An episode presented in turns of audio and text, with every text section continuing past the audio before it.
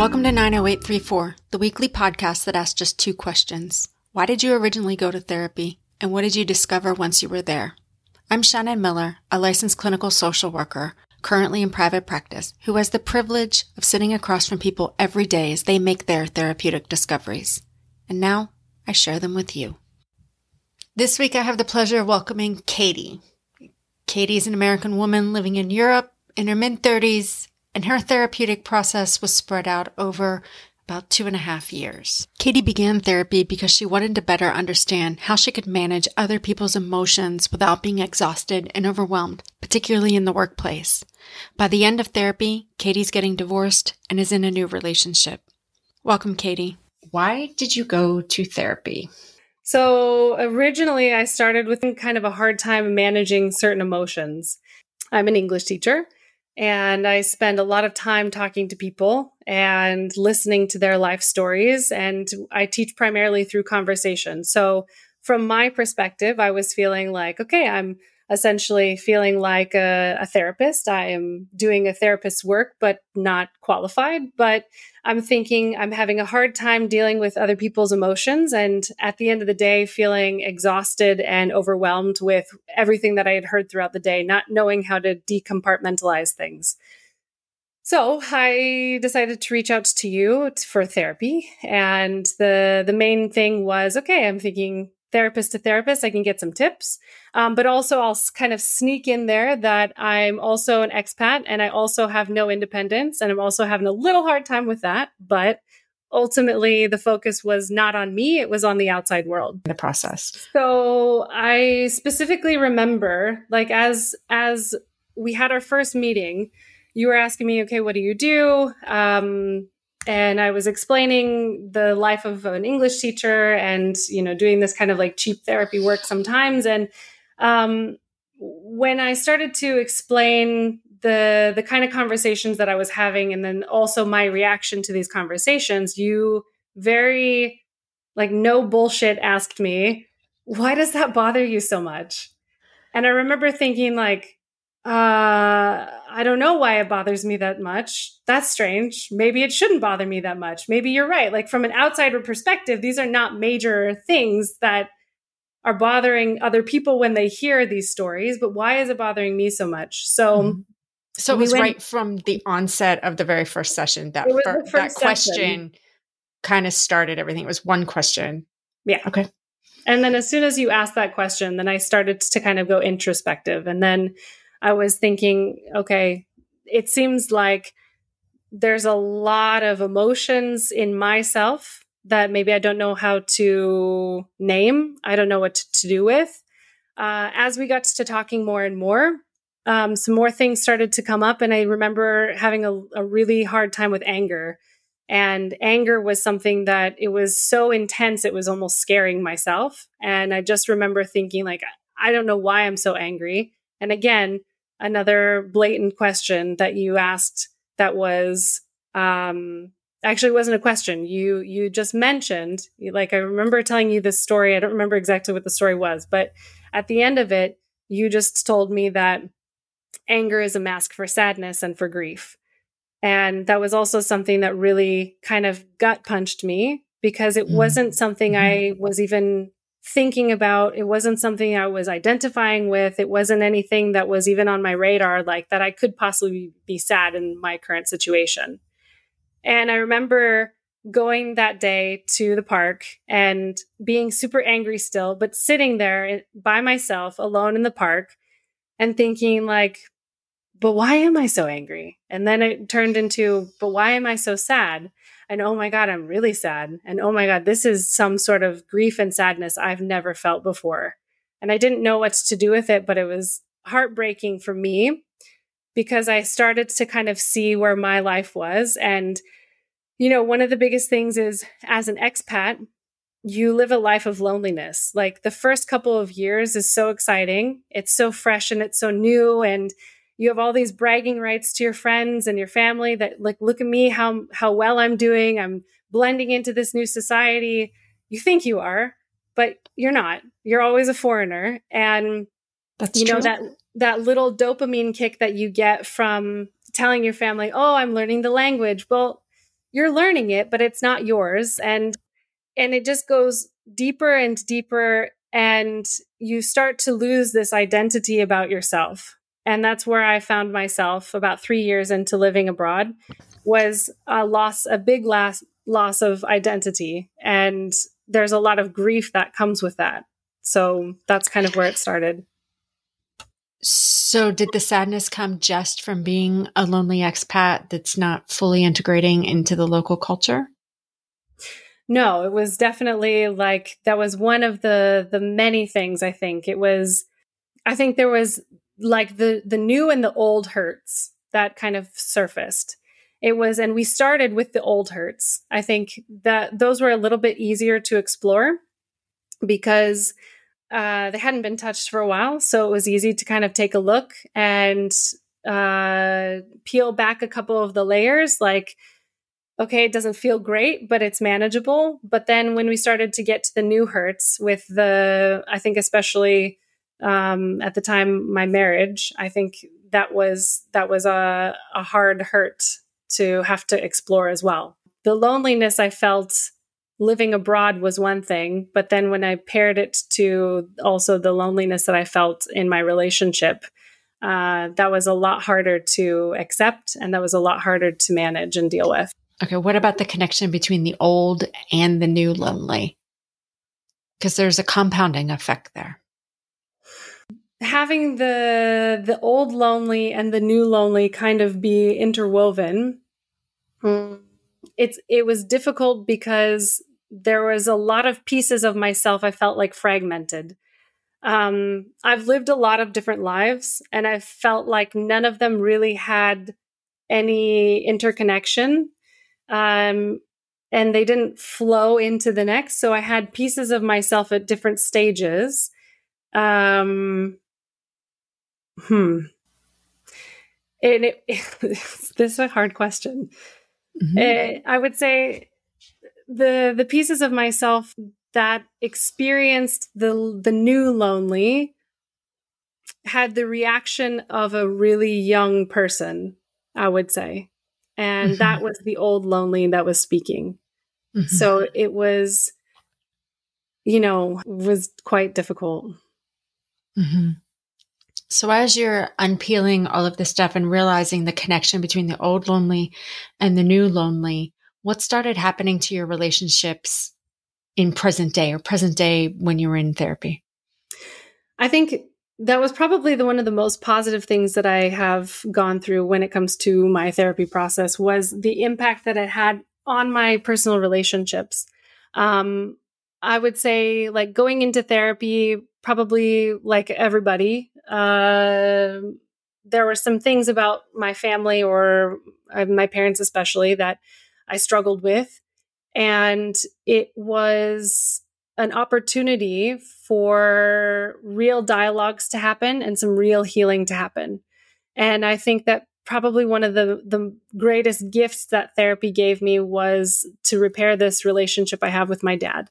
Um, you know, my dad worked a lot, so there was I think this also lonely piece where he was gone a lot and he traveled and I didn't get to spend as much time with him during childhood as I would have liked to.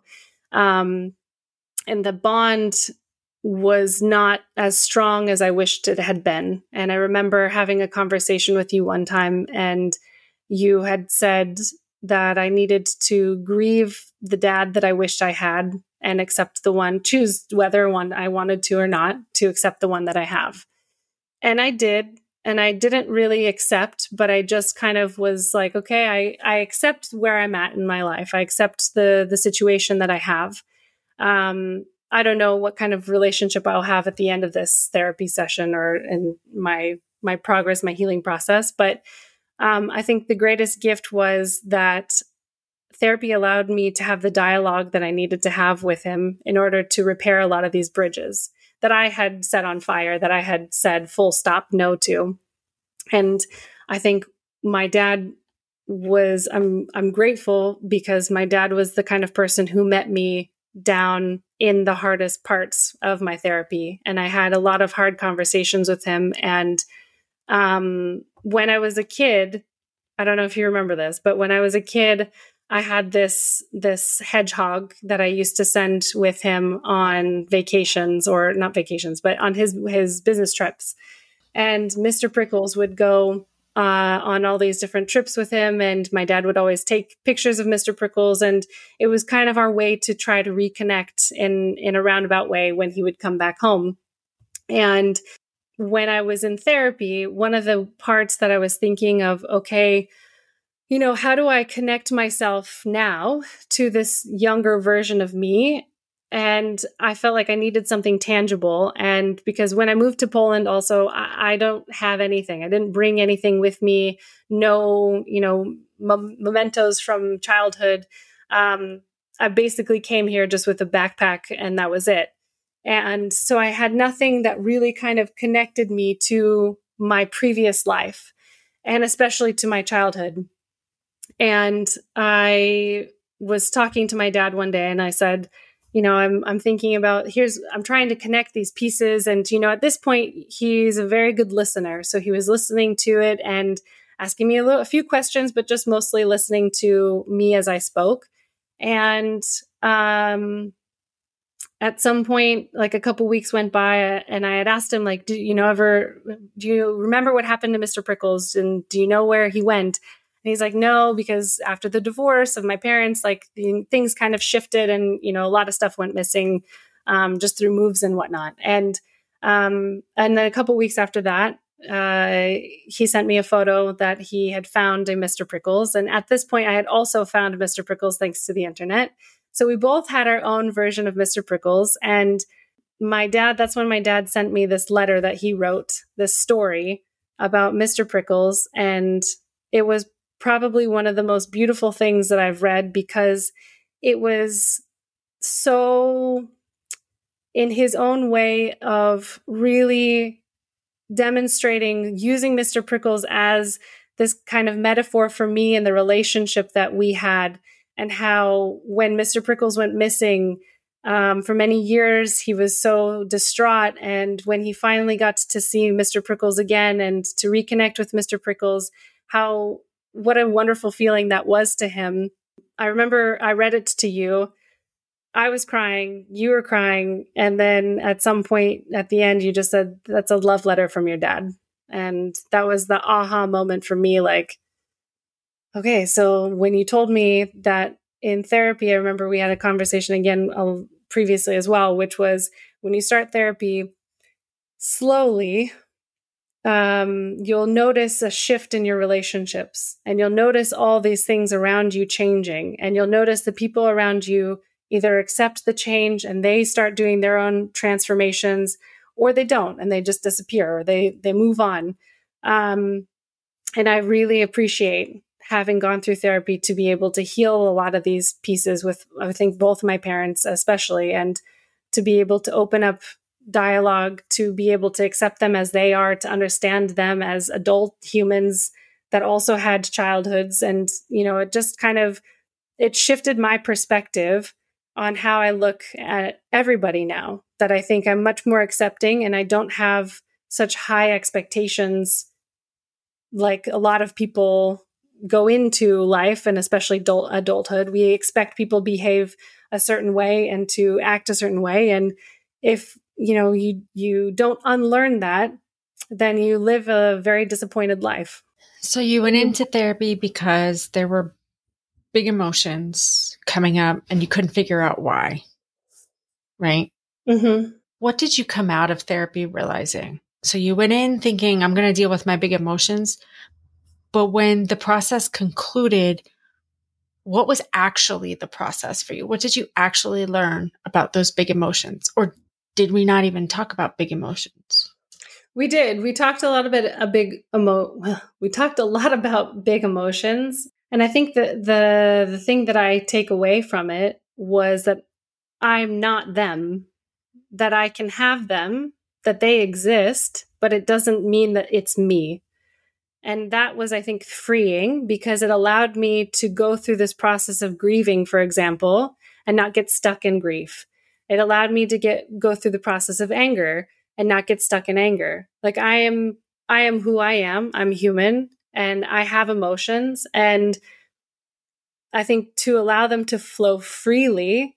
I think therapy gave me a new insight about myself and other people that allowed me to take responsibility for my own thoughts, feelings, and emotions, but not label myself as these thoughts, feelings, and emotions. I guess it maybe more or less like humanized me into also stepping out of this viewpoint of having to be perfect perfect all the time and to live in hyper perfection and to understand that that's an unexpected reality that I can't I'll, I will always be disappointed in myself if I if I hold myself up to that standard all the time. And so if you were to compare where you're at today versus where you were at the start of the process, what have been some of the biggest practical or changes that we would see, like the changes that you've experienced that have the biggest impact on you? There's been so many. oh, my life is so different than when I started therapy. Can you tell um, us about some of those differences? Yeah. Um, so, number one, I think like self confidence. When I first started therapy, I was I was a shell of my former self. Um, because of living abroad, because of the situation I was living in, living abroad, I was completely isolated. I was very insecure. I went from being extremely independent to extremely dependent. And I hated that about myself. So I, I completely lost my identity and this, you know, strong woman that I thought I was no longer existed. So so I I would say that after therapy, for sure my self-confidence has increased substantially. I've found myself again, I think. Some of the other changes, I got divorced. I I think that was a big change as well, you know. And I think the best part of that is that this has been an enjoyable transition process, I think, for both of us. That, okay, obviously divorce is messy and obviously it's hard. There are lots of big emotions with that as well. But because of my therapy, and, you know, he was part of the process as well. He saw a lot of it happening. He saw this change too. We were able to end things on such a friendly, good note where we both took a step back and said, It's not me, it's not you, it's just we're not in it together. Like, and that's okay and to be able to shake hands at the end of it and to say thank you so much for your time.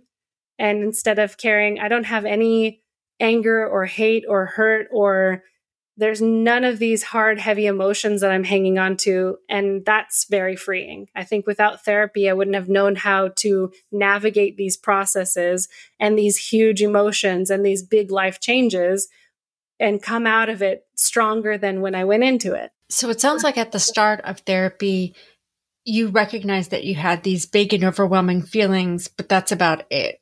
And then yeah. through the process, you learned where they originated. Are they connected to the past, to the present? And what do I want to do with that? Operating more from a place of intention around the yeah. feelings. Yeah. And I think because there was a lot of stuff from the past that I had unresolved, there was a lot of stuff from the present, and there were a lot of worries of for the future, what does all this mean? Where is this? Where are all these very hot, heated emotions and and past experiences? Where is that going to take me? I don't know, and that scared me.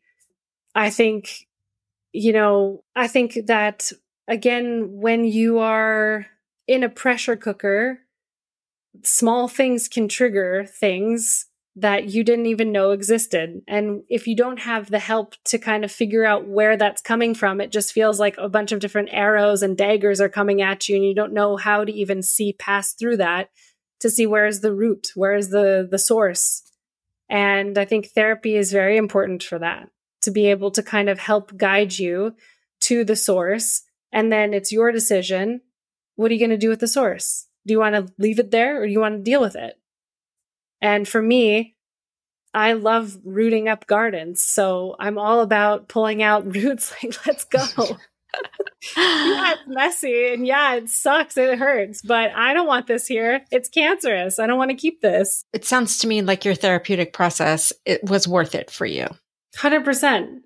It was the honestly, when I started therapy, I did not have the money to start therapy. I put it on a credit card. Mm-hmm. It was the best investment I have made in myself. And that was because I did something for me. And it's not something that's tangible necessarily, but it was something that has so heavily impacted my life to be able to have peace in myself, to be able to regulate myself only by myself. You know, I'm very proud of myself. I'm very proud of the the process that I've gone through. When I think about the things like for example, having to go through a divorce while you're living in another country, you have no family around you, you don't have a lot of friends around you. Um, to do all of that alone, uh, and I did it successfully. Like, and not only that, but I'm thriving. Like in each aspect of my life, I'm thriving because I feel like I was helped to give a map of myself of how I operate. Where are the places that that I need to kind of keep an eye out for? What are some things that I know that if it comes my way, I need to do something to kind of counteract what is coming my way and how do I do that? And therapy te- it taught me how to really go through a lot of these different stages of okay, I see a boulder is coming towards me and instead of just allowing it to plow over me and then blaming the boulder, I can redirect the path. The boulder can go by smoothly and I'm unaffected. So, if I could sum it all up, it sounds like with therapy, what you really bought was your freedom. Yeah. Yeah. When I take a look back at whether, you know, this was a good investment and, and buying my freedom, and the the person I was when I first started therapy, there's a huge shift. And I think one of the things I didn't realize also was all these big, hot, heavy emotions came within the relationship that I was in as well. And this was kind of the compounding factor of the relationship and of me not really being able to process the emotions that I needed to process because I just didn't have space for it. I think therapy also pushed me to take a look at more internally into the dynamics that I was living in. And I think also it allowed me to take all of these pieces of myself and build them together to be the best human that I can possibly be now and to be proud of the person that I've become and to be proud of the work that I've put into being the person that I've become. I think at the end of the day, when you when you can go to bed at night and you think like I'm fully settled in who I am, it's such a good and peaceful feeling. And the peace I think that when you do the work, the peace that you get as a reward is priceless.